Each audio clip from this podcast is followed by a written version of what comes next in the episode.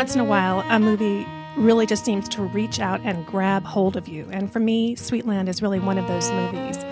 I'm really pleased today to be joined by Ali Selim, director of this very thoughtful and lovely movie about family and memories. Hi, Ali. Hi, how are you? I'm doing great.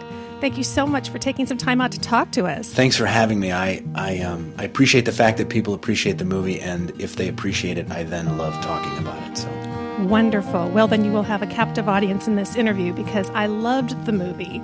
Tell us a little bit about the original story that you drew from, and you know what kept you focused with all of the other things pulling at you with daily life. Um, what kept you mesmerized that with this project and, and seeing it to completion? Yeah, I you know I think when I first read the story, it was in the Minneapolis Star Tribune uh, Sunday supplement, like a, a magazine section, and I was drawn to it, and I I read it, and, and when I got to the end, I was really taken by surprise that I cried because I've been I majored in English lit, and I read volumes and volumes and volumes, and I had become sort of desensitized to that process or maybe intellectualized. You know, it was like this is a good right. writer and this is a bad writer, and that's about it.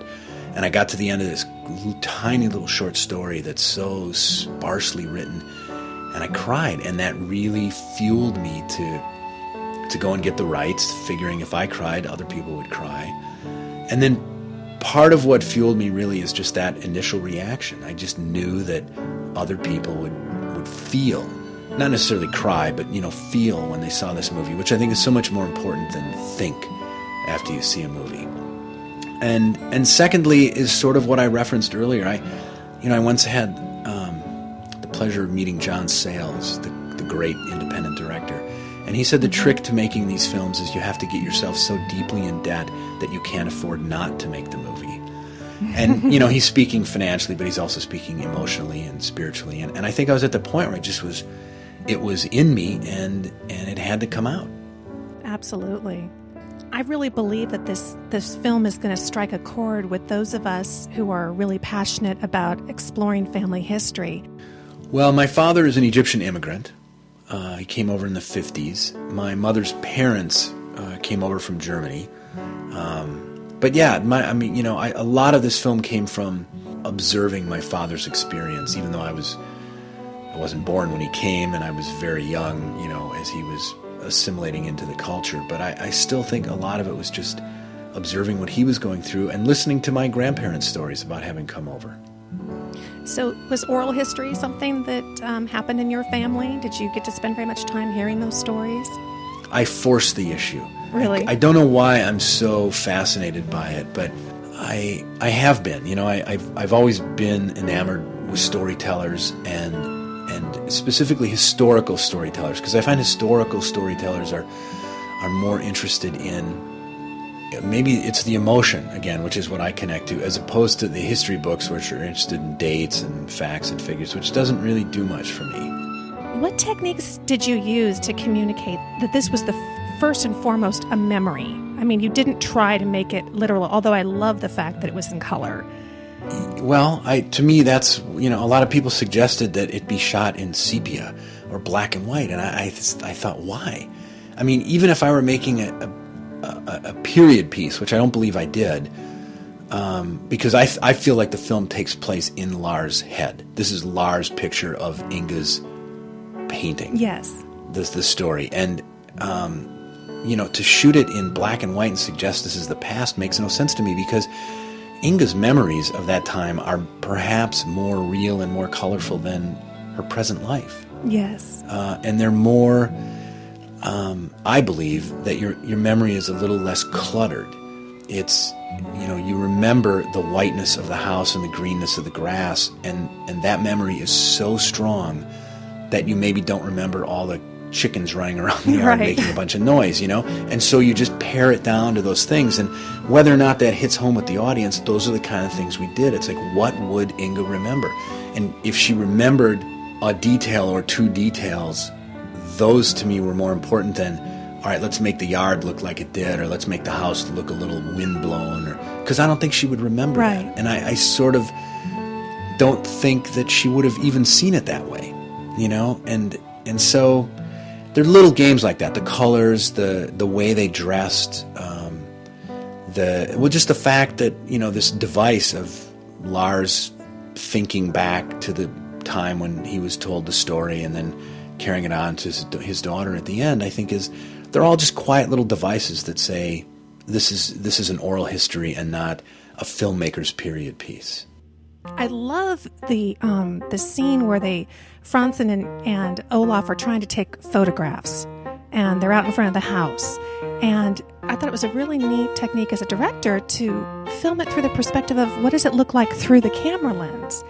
And it struck me because I am very fortunate. I have a lot of old photographs from my family that go pretty far back. And you look at these black and white old tattered things and you try to imagine, but on your film, you made it come alive that actually you could almost imagine the old photograph that you'd see today, but what it must have looked like for Olaf through the camera. It really reminded us that, you know, old pictures were not always old.